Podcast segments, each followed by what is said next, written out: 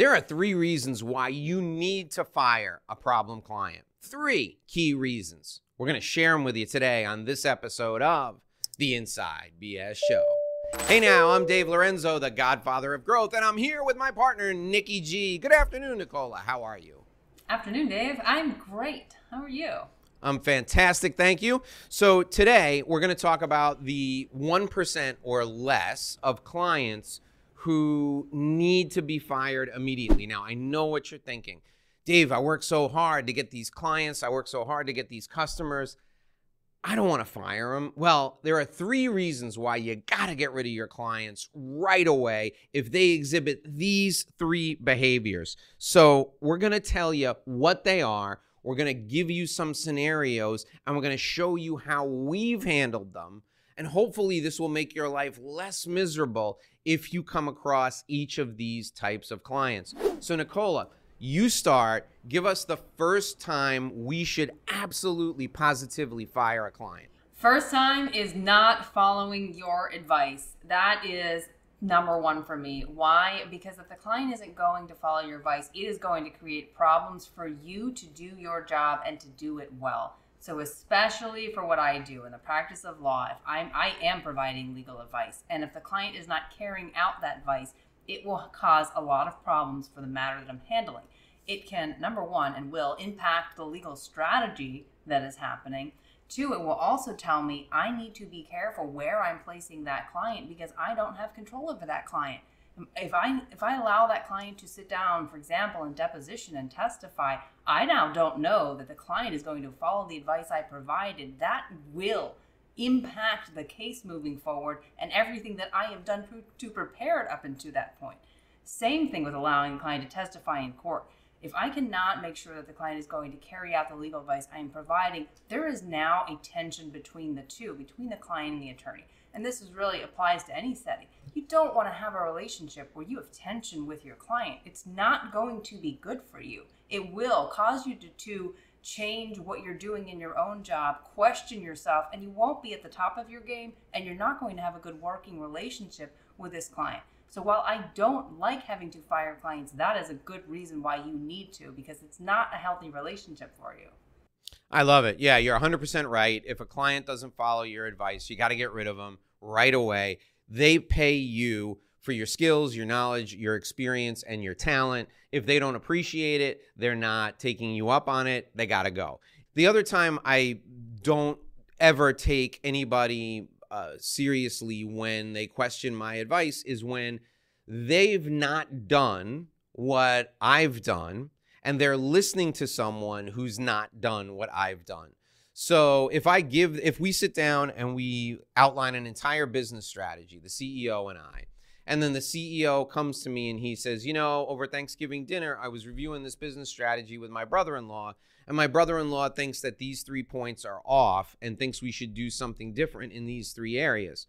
I say, Hmm, okay, well, let's take a look at that for a minute. Why don't you tell me what your brother in law does? Oh, he sells insurance. Oh, he sells insurance. Does he own an insurance agency? No, no, no. He's an insurance. He's a producer. He sells insurance to people, but he talks to a lot of people, Dave. I immediately step back and I go, I'm sorry. I just can't entertain this conversation because it's not a serious discussion. These points, while you may think they're relevant, we discussed them already and they don't really fit into what you're trying to do if you think your brother in law's advice is that good, I think you should go with your brother in law. And I don't think we need to be working together any longer. So it's not a question of being defensive and not or having my ego bruised. It's a question of being able to move forward in a way that I know that what I'm saying is meaningful, it's impactful, and we're going to have the result that we committed to at the beginning. For me, that's what it's all about. When somebody engages me, I commit to working with them to deliver a specific result. And those specific results only come when they follow my guidance step by step. I'm not a coach, I'm a consultant. I tell you what to do, and if you do it, you get the results. So if you don't want my advice, that's fine. You don't have to hire me. But if you do hire me and you don't follow my advice, then you can't have the expectation that you're going to get the results that we committed to at the beginning. Is that fair, Nikki G? Oh, it sure is. Man, I'm glad you mentioned that. It's not just not following your advice, but it's also questioning your advice because a friend or somebody else put some thoughts into your head. That's not going to work for what we do. We want clients who are paying us for our advice and they're going to implement that advice. But if you're now bringing in all these outside influences who, like you said, don't do what you do, and it's coming from someone who also is not in that space, it's not helpful to that relationship because it's not going to be good for, for any of us and it's not going to work out.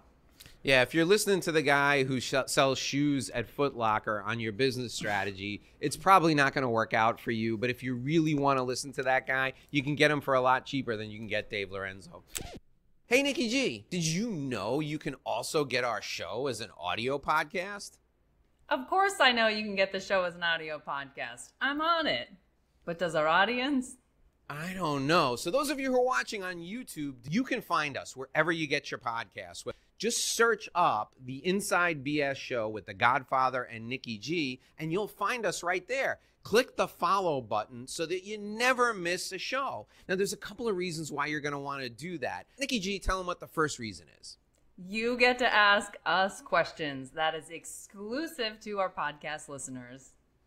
Yeah, we only answer listener questions on the audio version of the podcast. We don't do it on video. So if you want to hear what everyone's thinking, or if you want to ask us a question, you got to download the audio podcast. The second reason, and my favorite reason, is because you can take us with you. You can have a little Nikki G in your pocket while you're working out in the gym, washing the dishes, or walking the dog. I love me some Nikki G in my pocket when I'm walking the dogs. I don't know about you, Nicola, but that's one of my favorite things to do. Absolutely. Take us with you. After you watch this episode here on YouTube, go to wherever you get your podcast, click the follow button so we can go with you on your journey and you can ask us questions. We will see you, or more like hear you, there. Okay, Nikki G, give us point number two. What is the second time you should absolutely positively fire the client? Point number two is complaining about costs. Look, folks, we have to charge for our services. We are good at what we do. We deliver excellent value. That is why we do this. But if you are not willing to pay for that service, then do not hire us. And you, when we end up in a position where where a client signs up, knows in advance what we are charging, starts that relationship, and then midway through starts realizing that it's a little too expensive for what they think it should be, and wants to back out of the relationship or simply just complains to you about it, then it's going to create a bad relationship. You're not going to be able to move forward when you know they're just going to complain about the cost. We know we're delivering that value. I can't tell you how frustrating this is, especially from the standpoint of what I do for a living, because I know how hard I work. I know what I put into every matter that I handle. I'm constantly thinking about how I can do the best job possible for every client I work with. And so when you hear a complaint about what you're charging, it's devastating for you as a professional. We have to get paid for what we do or we wouldn't make a living. And I know like what I'm, you know, charging that client is a very fair price for the for services that I'm providing. So that's a good sign for us as professionals to know we know what our value is. And if you don't have someone who's willing to pay that value, they're not a good client for you. And it is okay to cut them loose because it's not going to end up in a good relationship for you. I love it. I've told this story before, but I'll tell it again because I can't tell it enough. Two weeks ago, I had a gentleman call me, a gentleman who knows me well, a gentleman who Nicola knows as well, too. And he says, Hey, Dave, I need some advice on an issue. I want to pay you for an hour of your time. The gentleman happens to be a lawyer. I don't I don't sell my time by the hour. I, you know, if you want me to solve a problem for you, I'll solve a problem for you, but solving that problem has a value to it. And whenever I solve a problem for someone, I bring 30 plus years of experience to the table. I bring, you know, my Ivy League education, my second master's degree in uh, management science to the table, and I bring the relationships that I have to the table as well, and the introductions that I can make to you. All of those things come to bear to solve that problem. So, 30 years of experience, Ivy League education, and thousands of people that I know that I'm connected to who can help you with this particular problem. I never, ever tolerate anybody questioning my price. You know, what's worse than that for me, uh, Nicola, aside from being ironic and comical, what's worse for me is when people, when I would give my price out to people and they would say, That's it? and they were shocked that it was too little. I would that would hurt me even more because I would go home and I would lose sleep thinking about how much money I left on the table. So I'm thrilled when knuckleheads come to me and they don't want to pay my price because then I know I'm charging enough. But if somebody's a client and they're already on board and they're complaining about the price, it's because they still haven't seen the value. And part of that is shame on me, but the other part of it is just, hey, listen, you know, let's be an adult here and let's take advantage of everything I have to offer and let me make you 10x on what you invested in me. That's really the bottom line. Yeah, I mean, I've just started to realize there are clients out there who just immediately recognize your value and they're going to pay you for what your services are worth. If you don't have the money, you don't have the money. I mean, I'm not I'm not the person for everybody. I'm I'm not a public service. You're not a public service. We're here in a for-profit business to make a living. But somebody that I know looks me in the eye and says, "We're not on the same page." That's not cool especially if he's got the money. All right, what's point number three, Nicola? When should we? When is the third time we should absolutely positively fire a client? Third time is passive aggressive behavior. So you know when you see it, I, I've even seen it border into aggressive behavior. But if you've got a client making remarks to you that you know are just they're inappropriate, you're letting it go. It's not going to get any better because if they've already felt that they can do that, it's going to persist. And this is really unfortunate that we even have to be addressing it, but it exists and they will make those comments to you and you're not going to have a good, healthy relationship. So you might as well end it early. I've had this happen to me a couple of times, and it's amazing what happens when you challenge passive aggressive behavior early in a relationship. So, one of the things I do, I put it right in my engagement agreement, is that I do not tolerate passive aggressive behavior. If you've got a problem with me, you tell me what the problem is, and I will do everything within my power to to resolve to resolve it, to rectify it, because I don't want something to be out there and be unspoken.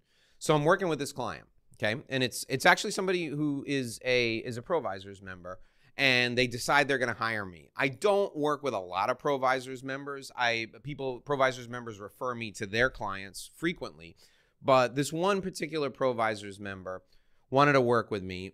So I decided I was going to work with this Provisors member and we're working together and he start he starts missing meetings. So we our, our schedule was we were going to meet every other week. It was a very specific project, had a definite end and a definite beginning and he starts missing meetings. We were supposed to meet every other week. And he misses a third meeting and he calls me up and he says, uh, you know, he wants to have meetings three weeks in a row to catch up on the meetings that he missed. And I said, well, listen, I had that time on my schedule. I blocked it off for you. I was on Zoom. You didn't show. I sent you an email. You didn't respond to it and that's gone now. So we can't do it that way. I'll do what I can to accommodate you to catch you up in the best way possible. We can have a longer session. And what he says to me is, he says, "Well, I guess there's just no flexibility any longer in in in customer service when you're a published author or whatever." And I said to him, I said, "Wait a minute, what does that mean?" I said, "I'm like the gym. You know, I'm here and I'm open. If you don't come to work out, you don't go and yell at the gym. You didn't show for the meetings you were supposed to have. So this passive aggressive behavior is not going to be tolerated. You made a commitment to be there. You didn't keep your commitment. That's on you. It's not on me. We need to agree to that in order to move forward. Do you agree that you let me down here, that I didn't let you down? And there was silence, and the silence lasted about 25 seconds. And I said, you know what? I'm going to let you off the hook here's the deal we're not going to work together anymore. In fact, since you didn't make those meetings, I'm going to give you your money back for that month and we're going to part company because I don't think this is going to work out. That passive aggressive behavior would have grown and it would have festered, even though I challenged it. That was just the nature of this person's personality. You got to get rid of those folks when they're passive aggressive. Listen, people, those of you listening, those of you watching, 99% of your clients are going to be great, but that 1% that push you over the edge, you got to get rid of them. This is when you fire a client. I'm Dave Lorenzo. I'm the godfather of growth and cheese. Thank you, G. And we'll see you back here again tomorrow. Until then, here's hoping you make a great living and live a great life. And oh, by the way, if you feel like it, watch or listen to another episode. That really helps us out. We'll see you tomorrow.